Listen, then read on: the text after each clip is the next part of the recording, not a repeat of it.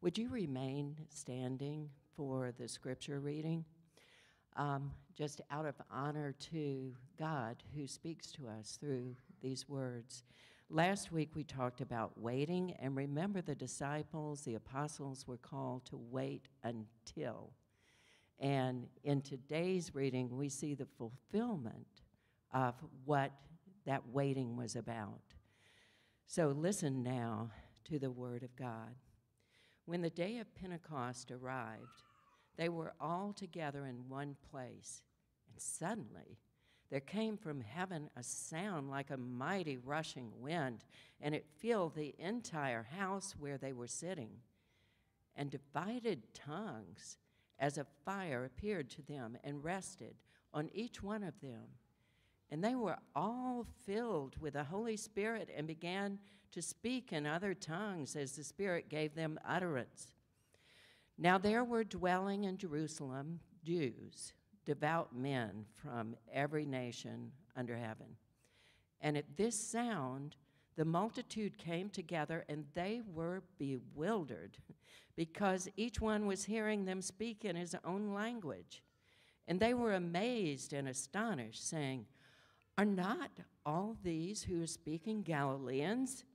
And how is it that we hear each of us in his own native tongue? Parthians and Medes and Elamites and residents of Mesopotamia, Judea, Cappadocia, Pontus, and Asia, Phrygia and Pamphylia, Egypt, and the parts of Libya belonging to Cyrene, and visitors from Rome, both Jews and proselytes, Cretans and Arabians.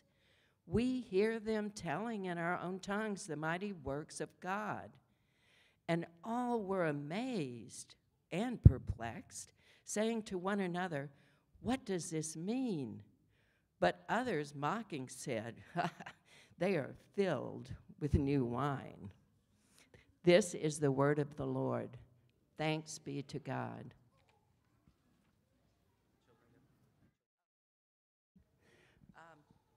Make me powerful again with my words. Children, uh, kindergarten through uh, grade three, you can go now to room 110. There is worship training. Ashley Sharp is at the back door waiting for you. Enjoy worshiping God.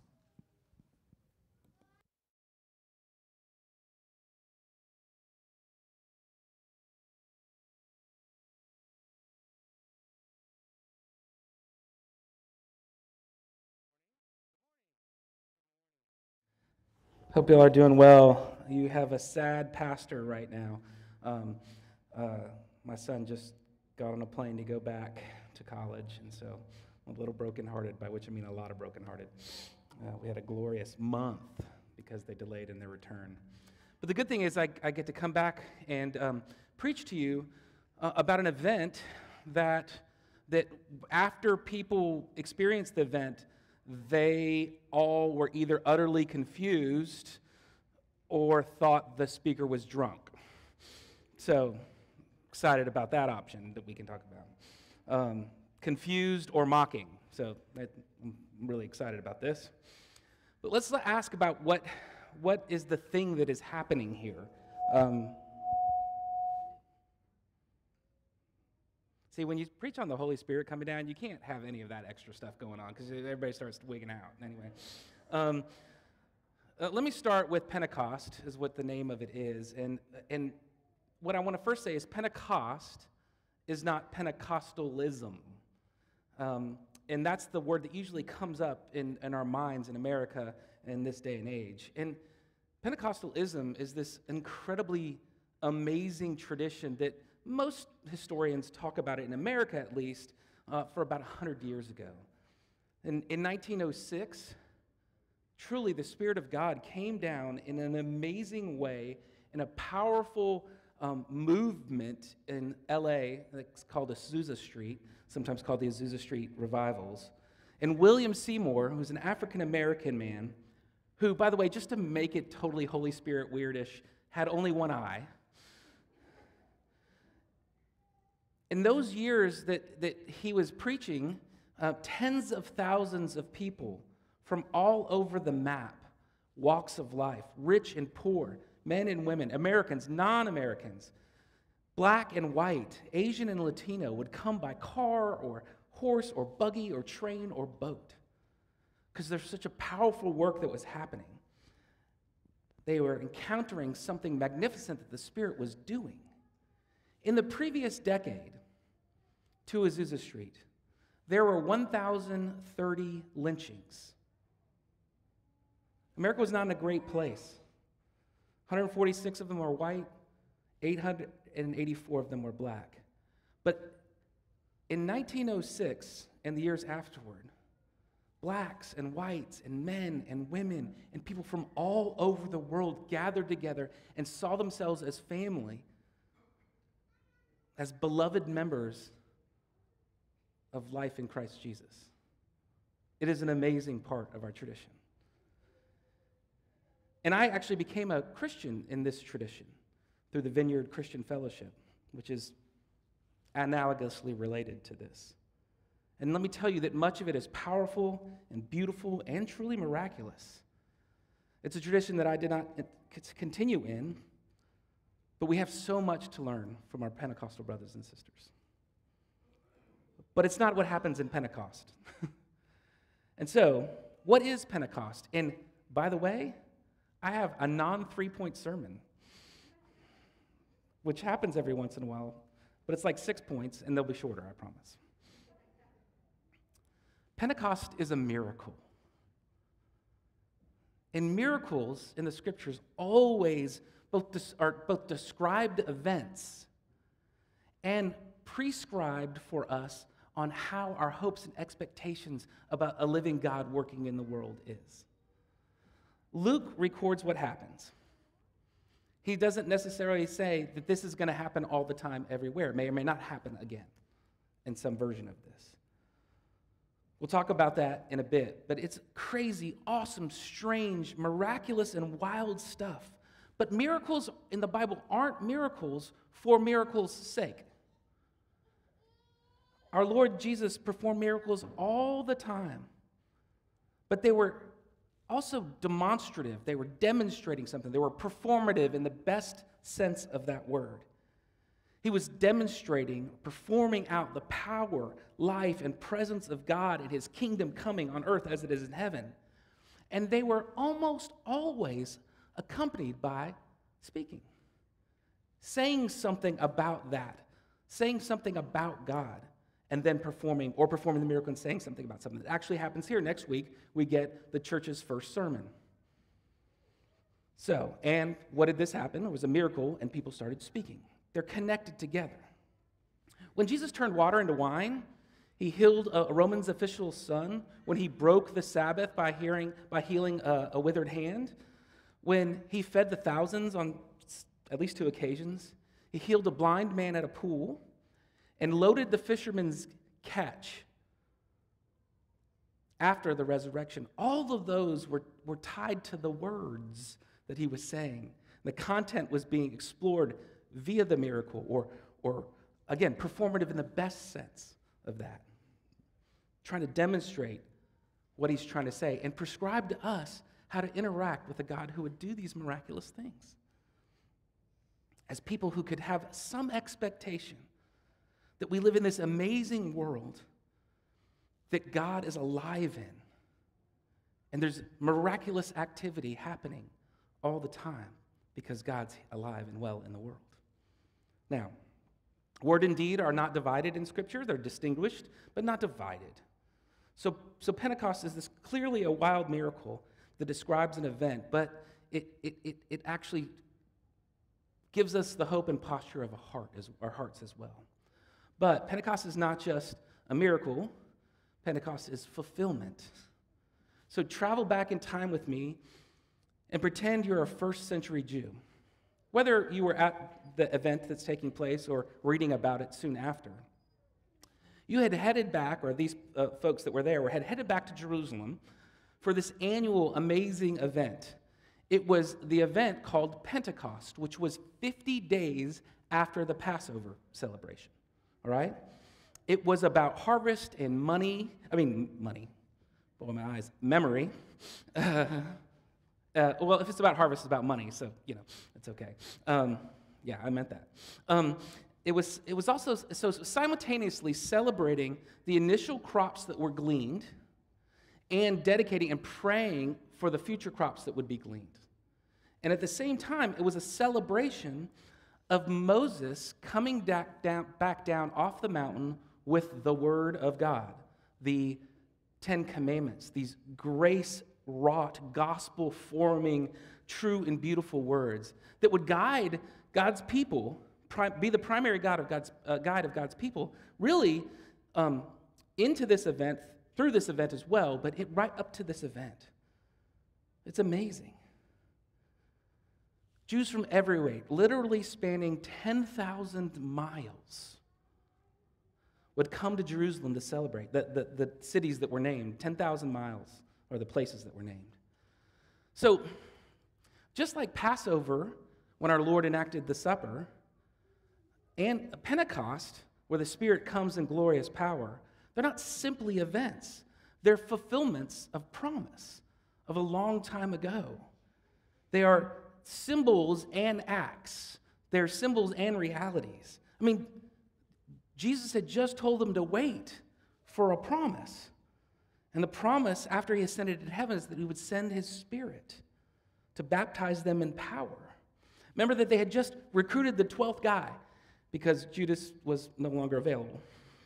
Um, and they're representing the 12 tribes of Israel in a really significant kind of way, kind of a symbolic act again. And all this is happening as fulfillment happens is that, that, that God would not give up on Israel and that he would make them a blessing or bless them to be a blessing to the nations. And that's what happens in this passage. It's amazing. It's amazing. He likes the riddle of it all, if you will, the fulfillment of it all, the intricacy of it all. Remember, Abraham has promised not just to be blessed and be the family of God, a people of his own choosing, but that that would make them a blessing to all the nations, all the families. And this is what is happening here. So, a miraculous event. It's a fulfillment of Jesus' words, a fulfillment of the Jewish festival of Pentecost. It's amazing. So, it's miracle, it's fulfillment, but it's also wind. And suddenly, there came from heaven a sound like a mighty rushing, rushing wind. Some say violent wind in some translations. And it filled the entire house where they were sitting. And then they were filled with the Holy Spirit and began to speak in other tongues that the Spirit came, gave them utterance. Okay, just because it's true, don't make it a little crazy right? The word wind in Hebrew and Greek are the same words as spirit or breath. In Hebrew, it's ruach. You can almost, it's almost onomatopoeic, right? Like, I'm sorry if I use the word onomatopoeic. Um, English, go back to seventh grade uh, English class book, and yeah. Um, and it, even in Latin, in Greek, it's pneuma right? It has that feel to it the breathing, the spirit, the life in it.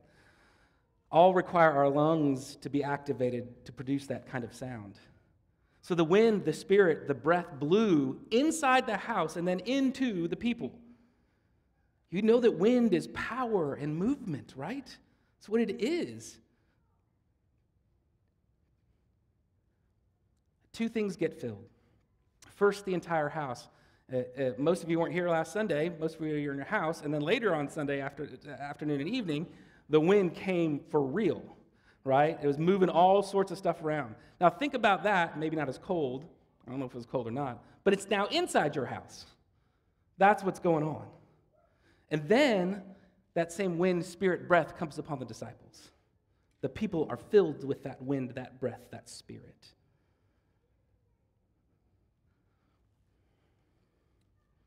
And then they end up breathing out the word.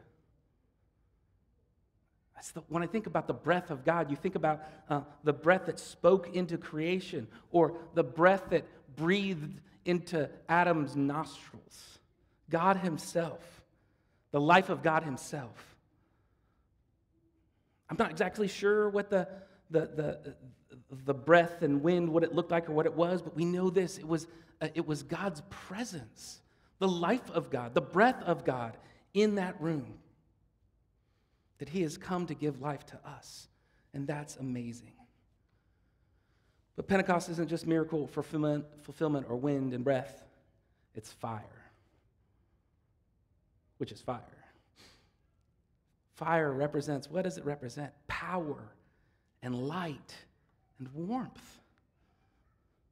Especially when you add wind. And this crazy scene, tongue like incendiaries appear over their heads. Like the tops of candles is what usually gets depicted like. Fire and wind together create power that sets a forest ablaze. Wind and fire together warm living rooms across the nation. Wind and fire together bring light amid the darkness. The scriptures talk about God in Hebrews being a consuming fire. And that's both dangerous but wonderful to be consumed in God. Jesus has said, I came to bring fire on the earth. And usually we hear that in a pretty negative way, but I don't know if that's the case because when John the Baptist says, There's one coming after me, he says he's coming to baptize you with the Spirit and with fire. Amazing. Remember, Pentecost was a celebration of Moses bringing down the Ten Commandments. And you go back to that scene, and it says Moses is the only guy who could go up there to get them. Uh, and he had to actually, God had to turn his back from him because there was so much power up there. But it says that it looked like the appearance of the glory of the Lord was like a consuming fire on top of the mountain. So much so that when he comes down, he's got like sunburn. He's got a radiance that he didn't even know was happening to him. You see this fire coming down and how this is tied to Pentecost? And this is probably a fulfillment passage again, but isn't it amazing? The fire, like the burning bush, like the breath, the spirit, or the wind, is God's presence, His power, His light, His warmth. When Jesus left to sit at the right hand of the Father, He left His power and His light and His warmth in the Spirit. That's good, good news. And yet, it's not just about a miracle or fulfillment or fire or wind, it's about tongues and ears. The fire atop their heads that looked like tongues actually got into their tongues and went out. The light and warmth and power to the, the gathered people. They must have left their little room upstairs at some point, went out and started talking and the wind and fire blew into the world. First, those incendiary tongues atop their heads, then their, their, their, their tongues alit with a message. They just started to speak in a tongue they did not know as the, as, as the Holy Spirit um, enabled them to speak in another language. But it wasn't just about the tongues. This is amazing too. It was about the ears. So the miracle is actually not just in, in the tongues, but actually the hearing. Twelve folks cannot speak as many languages or, or to be understood in every language of, that represents that swath of land.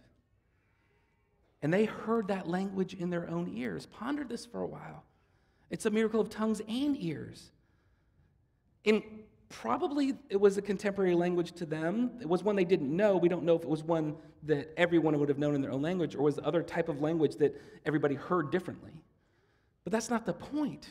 The point is they spoke and others heard in their own tongue. They probably could have done it in Greek, which was everybody's second language at the time, kind of like us. Um, uh, everybody's second language at the time. They probably could have done a lot of it in Hebrew because they were all Jews. But they went to the tongue that they grew up in, their mother tongue, if you will. This is so incredible and gracious and kind when you think about the geographic and linguistic breadth. breadth. Parthians and Medes and Elamites, Mesopotamians, Judeans, Cappadocians, Pontus, I don't know, Pontusians, people from Asia, Phrygia, Pamphylia, Egypt, Libya, at least the part that's part of Cyrene, visitors from Rome, Jews and proselytes, meaning Jews who are now Jews after they've converted, not ethnically, Cretans and Arabians, amazing. It was a gift to the speaker and the hearer. Go back to the first century at Pentecost. Luke takes for granted that you would get this. When the apostles are filled with the Spirit, then go bear witness to Jesus and his resurrection, and then reap an immediate harvest. It's Pentecost. And then it's a promise that, and, and, and, and a hope that that harvest would continue later. That wouldn't have been lost on people who celebrate Pentecost as a culture forever. Jesus was the prophet, Jesus was the prophet, literally the prophet greater than Moses, if you look at Deuteronomy, and he goes up into heaven. Moses goes up into the mountain. And instead of the law already given, God gives them the power to fulfill the law by the Spirit of His presence. Again, this wouldn't be lost. It's what the prophet Ezekiel meant when he said that the law would be written on the hearts, it would be in them, breathed into them. It's an amazing, not tablets of stone. People believe the gospel because the Spirit came in through somebody's tongue and into somebody's ear, translated for them so they could get it in your heart language. You know, when you become fluent in a language, you can start dreaming in it, right? Right? The, the mother language is even if it's not your original language, the mother language is the one you dream in, or moan in, or pray in, or hear the gospel in.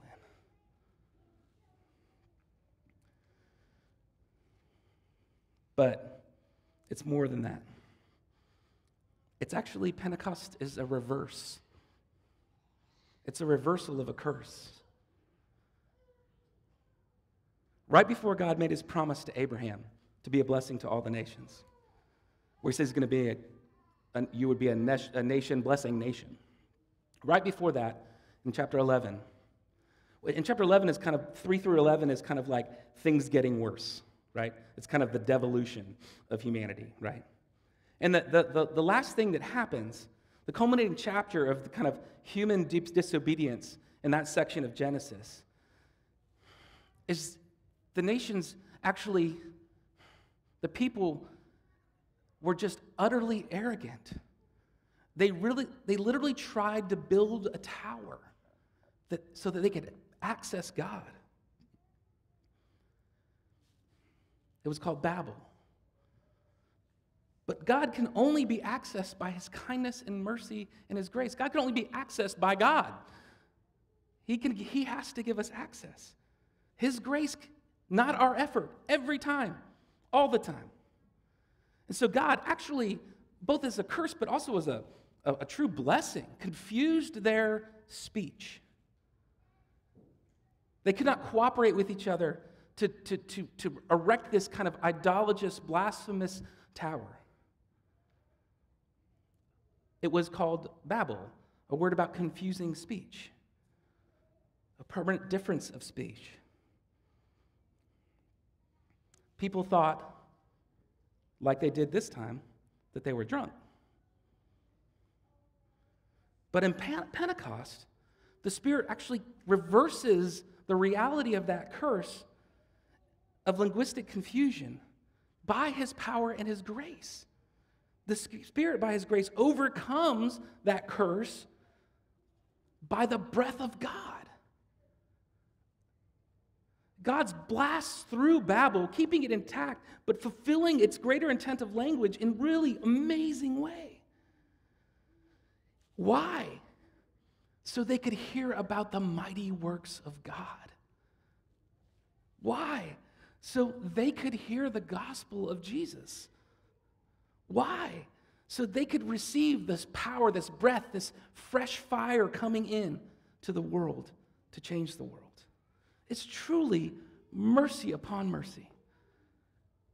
Pentecost, miracle, fulfillment, wind and fire, tongue, ear, and reverse of a curse.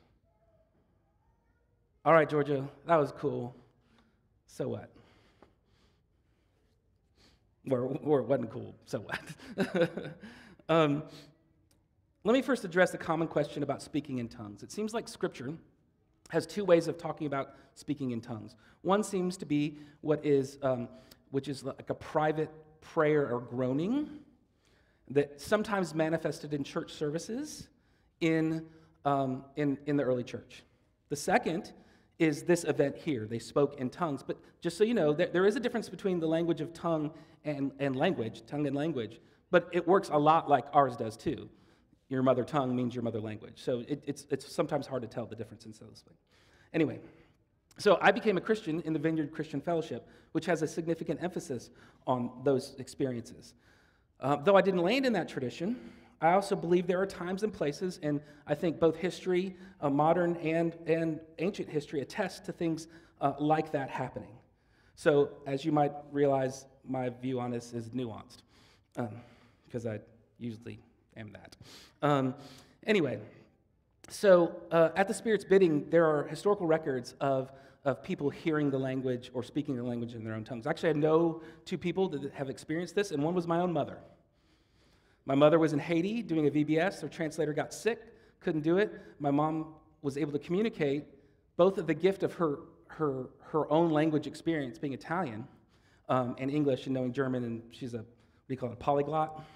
She's one of those people. But she was able to speak um, Haitian Creole to the kids. Now, obviously, it was at an elementary level, but she was able to do that, and people understood. Now, she's throwing in Italian words and French words and German words, you know, obviously.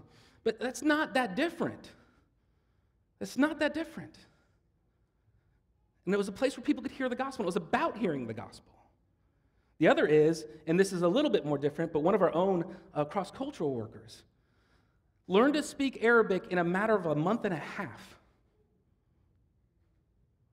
And to this day, if he calls you, he calls somebody else, an Arab speaker, on the phone, the guy's got red hair and really light skin. So if you saw him, you knew he wasn't Arabic. But, um, but if, if you on the phone, they do not know he's not a native Arab speaker. He has a gift of tongues. Now, people argue about whether that's a permanent gift of tongues. I don't think that actually exists because it's as the Spirit allows, right? So these just happen at times because Spirit likes to do funky stuff sometimes. That's all, you know, we just got to get over it. It's not an easy thing when you got fire and wind going, you know?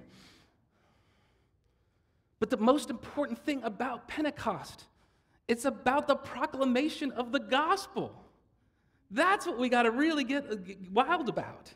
It, just, it tells us that the Spirit of the living God works miraculously to help us speak and hear about the mighty acts of God. That's the goodest, the goodest news. If, you if your ears have understood the kindness of Jesus, it's because of Pentecost.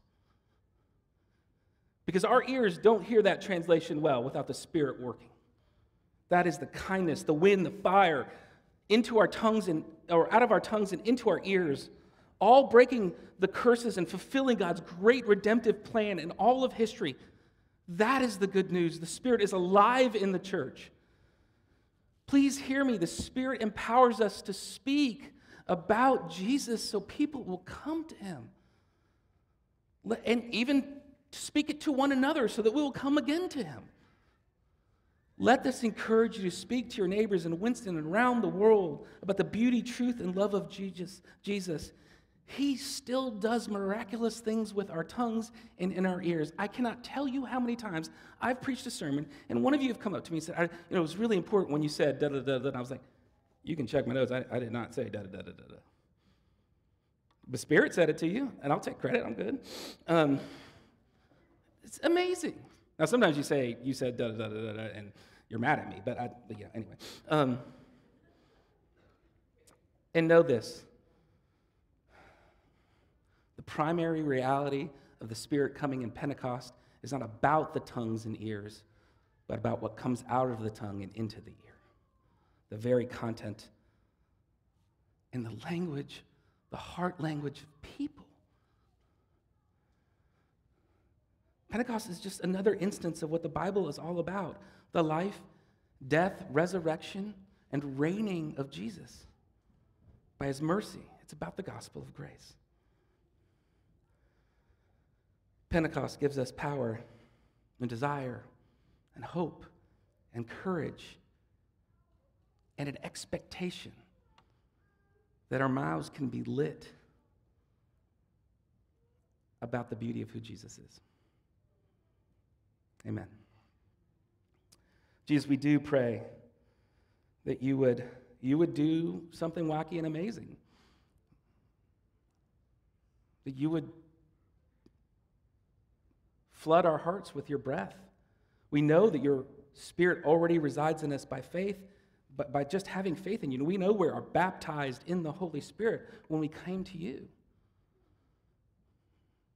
But you do weird things sometimes. And so we'd be glad to see some of that stuff. But we don't wait for that because this story and so many other things in our lives tell us that you are alive and well and the breath of your spirit is in us, through us, to our neighbors. And so we don't look for the signs and wonders for the sake of signs and wonders. We look for your power to change hearts and lives by you miraculously speaking through us and you miraculously letting ears hear that can't hear you speak. We pray all this in your name. Amen.